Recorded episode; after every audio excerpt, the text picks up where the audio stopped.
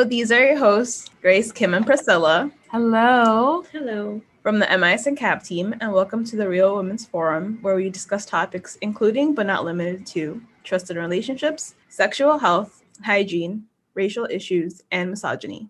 Recently, we have added subjects that pertain to youth and have created a section under our podcast named Adolescence with an X, where we will speak on topics that specifically relate to the youth in our community.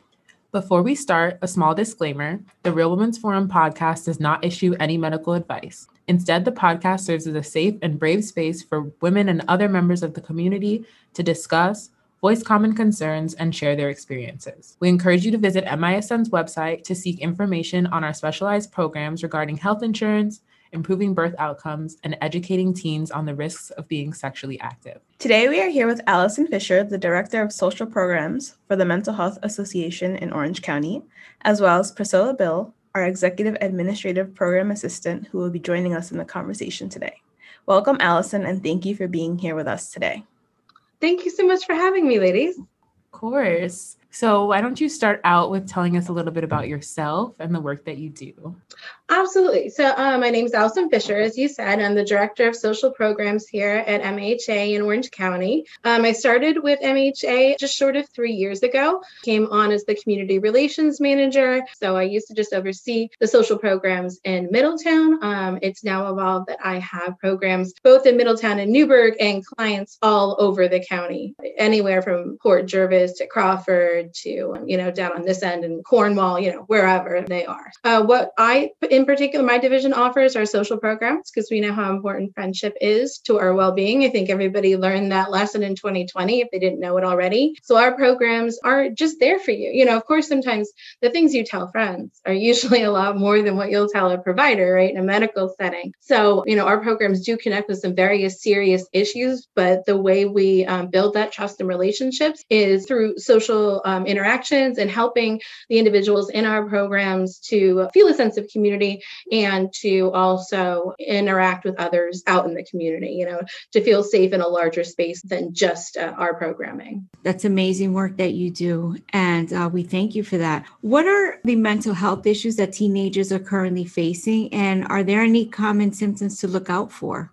You know, I think the biggest thing that our teens are facing, and this is a hard one for teens all the time, is ambiguity and feeling safe, right? Because we don't know what's going to be happening next. So that's a big one. You know, when I used to talk about, uh, I used to teach a lot of classes on resilience and um, dealing with ambiguity is one of the skills that we have to develop as humans. The unknown is naturally scary to us. So teenagers are, are working on developing that part of their brain. And right now they're working on it during a time when we really as adults or people with experience in this world don't know what's going to be happening next, whether that be with COVID or school shootings or violence or civil unrest. There's a lot going on in kids' lives. So I think that's what they're facing. You know, some of the signs to look for as parents, you know, treat mental health the same way you treat physical health. You know, if your child had a cold or uh, that was dragging on for a long time, it might not seem like a big deal, but if a cold lasts, you know, a long time, four or five weeks, you would go get that checked out. You know, where the same, where you start noticing maybe a lowered mood or a change in your child's attitude or a change in their friends, a change in their structure, a change in their behavior patterns, get it checked out by a provider. You know, mental health is health. So that's one of the most important things um, our Text for Teens program that's open 24 hours a day, seven days a week, uh, 845 391 1000. They can call us at 1 800 um, 342 2400 to get in touch with us um, or dial 311. But reaching out to those counselors, whether it's just to talk through a situation, they have all the resources that our call center has Another thing you can do is if you think that your child is experiencing some symptoms and you want to do a screening in the privacy of your homes that no one know, ever would know about, but can give you as a parent some information, is go to mhanational.org. That's our national affiliate, uh, Mental Health America, same as Mental Health Association, just a, a rebranded name, and go to their screening tools. There's specifically a parent tool, and then there's also a tool there that youth can use directly as well, and that'll screen for the most common mental health issues that uh, all of us face, but especially are prevalent in adolescence, that depression and anxiety that we're all feeling. Thank you. Uh, I want to make sure that our listeners take advantage of these amazing resources. There's a lot of resources being offered from MHA, so please make sure that if you do need any assistance to contact MHA. I just wanted to say our friends program too. We have a, a program for youth that um, is up nine to 17 years old. We break that into two groups because the nine year olds and the 17 year olds don't always have a ton in common. But those groups are just social interaction with a little bit of guidance and giving them the skills to go have those sorts of social interactions. So if someone's really struggling, um, they don't necessarily need to come always. We do it in six week chunks. So maybe they come for six weeks, they get some skills they can utilize within their social groups, and they can go out and, you know do that in the larger world. I'm really glad that MHA is offering programs like that because I think that with the pandemic, and even though it seems like things have mostly gone back to normal, that a lot of people were already struggling with social anxiety and then having to be at home and be by yourself. People got very comfortable in their own little bubbles. And so resocializing again could definitely be hard, especially maybe for a child who struggles to make friends or isn't just really comfortable with that aspect of life and still figuring it out. And so I'm, I'm really glad that y'all have a program like that because that can really help them to like reacclimate themselves with socializing and just practice some of the skills that can be applied as we look towards the school year and what's to come. Absolutely, absolutely. And it's a safe space for them to do that, you know, to be able to come together and practice that. And if there, you know, something goes a little bit wrong, there are the adults there, the leaders that are able to refocus and give them some tools for dealing with situations like that out there in the future. So the nice thing about those programs, the 311 and Text for Teens, as well as the friends program, is no diagnosis is required. We just require that people need some help with there's some social skills and behavior. There's no note from a doctor no note from anybody. We just need some information from parents about what's going on so we can help. So mental health is something that's very important and close to me. Um, my sister is diagnosed with anxiety and i know that something that makes her anxiety really become prevalent is going back to school and getting closer to you know starting classes again. With the end of the last school year in june and september quickly approaching some teenagers will be going through a huge transitioning, entering middle school, high school, and even college. What advice would you give to these teenagers who may be feeling anxious or stressed about such a huge change, or maybe feeling stressed and anxious about going back to school? Try to see what it's like. Um, I used to teach a lot of classes uh, to kindergartners getting ready for kindergarten, right? And there, their anxiety was a lot around the lunchroom. How am I where am I going to put my stuff? Um, what's it going to look like? And to be honest, those are the same questions middle schoolers, high schoolers, those getting ready for college are going to have, but it's just the stuff that's different, you know, the stuff that you need to get together to prepare. So I suggest, you know, starting those school supply shopping early, right? Because you can start to see what it'll look like.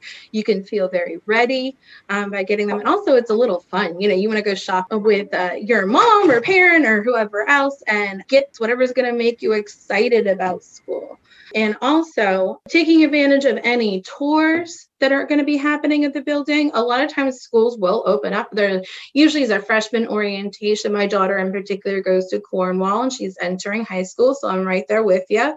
I feel that anxiety as well. And they're offering a uh, freshman orientation one day. So I'm absolutely making sure that she goes to that.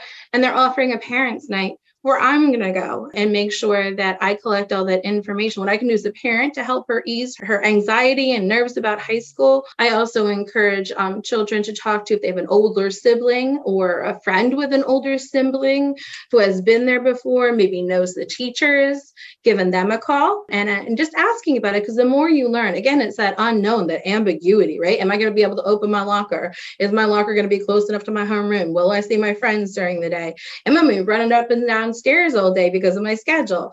Those are the sorts of things that, um, you know, if you once you figure them out and you create a plan, plan can really help with that anxiety. You could also create, you know, a set of coping mechanisms. Write them down. Create a plan. When I'm feeling anxious, these are some things I can do. There are easy things like counting down your fingers. Notice things that you smell, see, feel, and hear to slow you down as well. So just revisiting those tools that a lot of people use and you can use discreetly in the middle of the hallway, a classroom, during a test, all of those things. So just planning out your strategies as well as getting as good of an idea of what your day is going to look like as possible.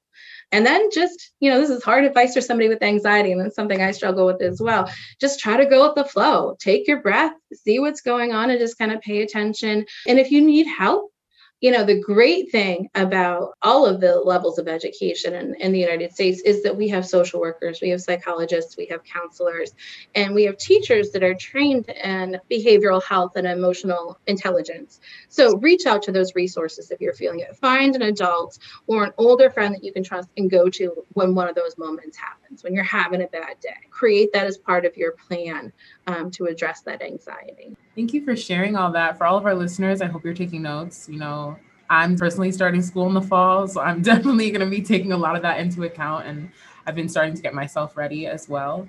I know you touched a little bit about like the ambiguity of change and stuff and like how that may affect teams or just people in general, but can you expand a little bit on that and talk a little bit more about why teams or just any everyone, I guess, struggles with change? Um, I mean, because we don't know what's going to happen next, right? I mean, that's the thing about change is, is it's different and it's new.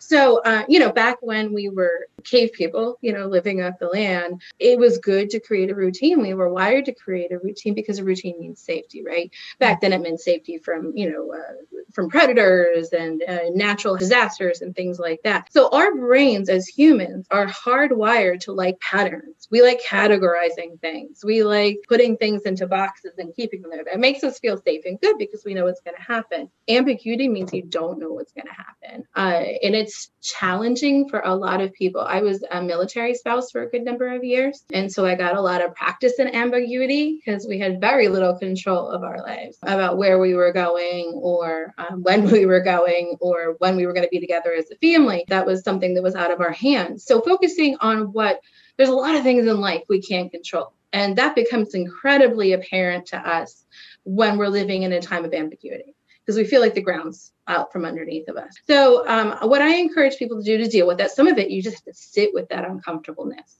and just kind of get used to it. And, and that's not a fun process. So, the way you can deal with that is figuring out what you can control.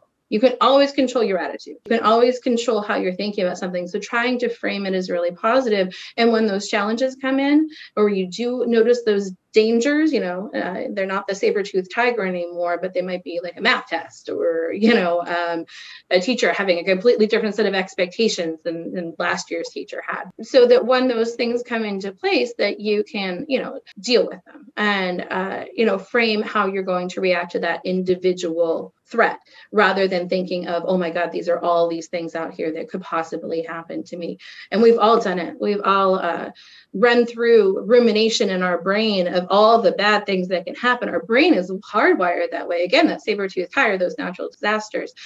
We're not wired to look for good things.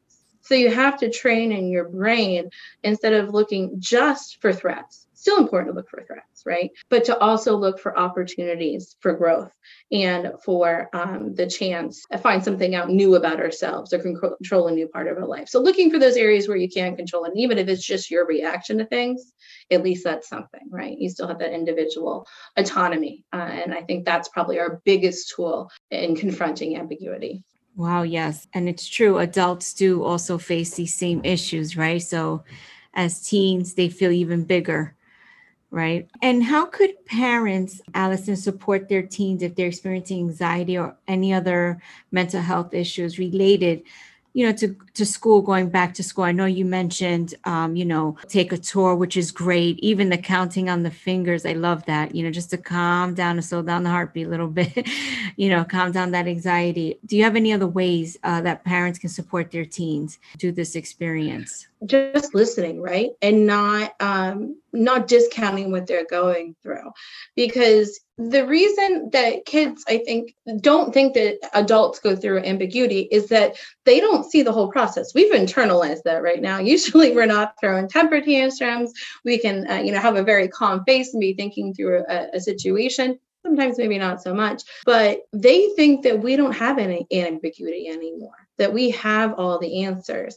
And so just opening up and saying when you feel challenged, you know, sharing stories about work or high school or, you know, when you experience something similar, to let them know they're not alone. And give them this text for teens number right? Give them the 845-391-1000 and uh, you know encourage them to reach out. Kids want to protect their parents and a lot of times they think that they're not allowed to talk about it. They're not allowed to talk about what goes on at home. Only talk about good things. Only talk about positive things. Um, but let them know that the world is larger than just you and that you were always there to listen. And you know, something I have to tell myself often is fix your face. So don't be surprised. Don't react initially as a parent. And, you know, create a safe space, however hard and challenging that is for you, for them to talk, because that's where you're going to really find out what's going on. So, giving them that space and being open and honest about your own mental health, I think, is the biggest thing, and letting them know that, you know, as an adult, there's still a lot of ambiguity out there. If they need help, if they would like to talk to somebody, help them find that help. If you don't know a provider in your area or you can't find one through your insurance, call 311. That's something that we we can help you with. Uh, they try to keep up as much as they can with who's accepting patients, you know, even what insurances they carry. Uh, often their pediatrician can offer some advice as well and give you some tools. And don't be afraid to let your child go to therapy. That can be really scary, a child talking to another adult, whether it's in school, you know, through a counselor or social worker or an appointment made out of school. If they they need that, don't be afraid to let them and know that it's not a, a comment on your ability to parent. You know, I think that's what a lot of parents are afraid of is that if there's something wrong with their child, that it's wrong because of them, because of something they did. And the easiest way to tear down that stigma is to talk about it, you know, bring things into the light of day. So I just encourage conversations and to try and listen before you parent because, you know, not everything that comes out is going to be something that you want to hear. And you may have your own personal biases and reactions to this information. So try to be in the moment, in the conversation. And if you need to, give yourself time to process. And that's okay to say to your kid too, like, wow, you give me a lot of new information now. It's really changed my perspective. Can we talk again later or tomorrow? And, uh, you know, allow yourself that time to process. I find um, in my work and in my personal life that um, when I'm trying to connect with an individual about a topic that isn't maybe so comfortable. And sometimes mental health is uncomfortable, just like physical health. We don't always want to talk about it. But in the vehicle, right? Uh, it's kind of like a trapped space and it's also kind of quiet and intimate. So when I would be driving my children around, that was the best time to talk to them about any of this because they were alone with me in the car. I wasn't looking directly at them. So that made them feel a little more comfortable in paying attention to the road. There are other things going on. And I found that uh, both participants in our programs and my, my children um, tend to open up in the car. So, you know, don't get any accidents. Definitely practice defensive driving, but I found that space to be a good one. And I will say that, so I'm Latina, and at least from what I've witnessed in my culture, mental health is very stigmatized. Uh, we don't really open up about it. Family doesn't talk about it. Uh, and so when my sister was diagnosed with anxiety, it was very hard for my parents to understand why she was going through what she was going through. And there was a lack of like understanding. So it was like very tough for all of us to come and support her. But thankfully, we know that her health is important and her mental health matters. So we started just listening to her, like you said, and we started talking about it. And I'm hoping that through more conversation and through having these discussions, and, you know, that they're more understanding of, you know, what we feel and what we're going through. And so, yeah, I'm hoping that we help and break down the stigma because I know that a lot of teens and yeah, adults in general are experiencing a lot of mental health issues. So I know that you did mention the 311 and the text for teens, but are there any additional resources that the Mental Health Association offers to both teens and to the parents of teens who are experiencing mental health issues? There's lots of um, mental health support for parents. So it depends, you know, we have a lot of different programs. Honestly, the best way, if you're having an issue, the best way to figure out who can help you and where has the resources you need to call 311 because they're a partnership between Orange County Mental Health Association in Orange County, independent living, um, and access supports for living. So if you just need to talk, because again, I guess going to emphasize how important talking is. We ha- also have family support groups, but those run every month. You can get them from our MHA website, um, but there's basically one a week. Um, our family support team are all individuals who are uh, family support peers, which means they have their own lived experience with a child having mental illness. They've been there and they've gone through the systems. And sometimes that's all an individual needs. And so a lot of our referrals to that program do come through the call center. Uh, we have lots of other things around care coordination, which is really focusing on health and advocacy for individuals with two uh, chronic illnesses. It doesn't even necessarily need to be a mental illness that really support individuals connecting with their providers. You know, we have housing, we have our Hudson House program, which is what I'm sitting inside of right now, which is an adult social psychosocial clubhouse. A lot of our members do have children, and you know, part of the way they deal with their mental health challenges is by coming here and socializing with friends. What you guys are doing here is so important because we fear again what we don't know. We're going to come back. I guess the theme today, besides mental health, is the ambiguity and the unknown. Right? There are people not within my lifetime, but within my parents' lifetime. So that she's my mom is um, in her 60s not that old. And during her lifetime, if you had a mental illness, you were going to be institutionalized. So we literally took those people out of our society. So we don't know what mental health looks like. We don't know what an individual with schizophrenia looks like or an individual with severe anxiety like because we put it away for so many years. So I, I, think as we interact with people, goals, most of the goals of my programs are just to get people to um, be able to interact and feel comfortable interacting in the larger world. And I think that's the biggest advice that you can give to parents, loved ones, family members, or those speaking or living with mental health challenges is talk to people and keep talking about it um, because bringing light to it, getting to know people with mental illness, sharing your challenges is what's going to break the stigma ultimately.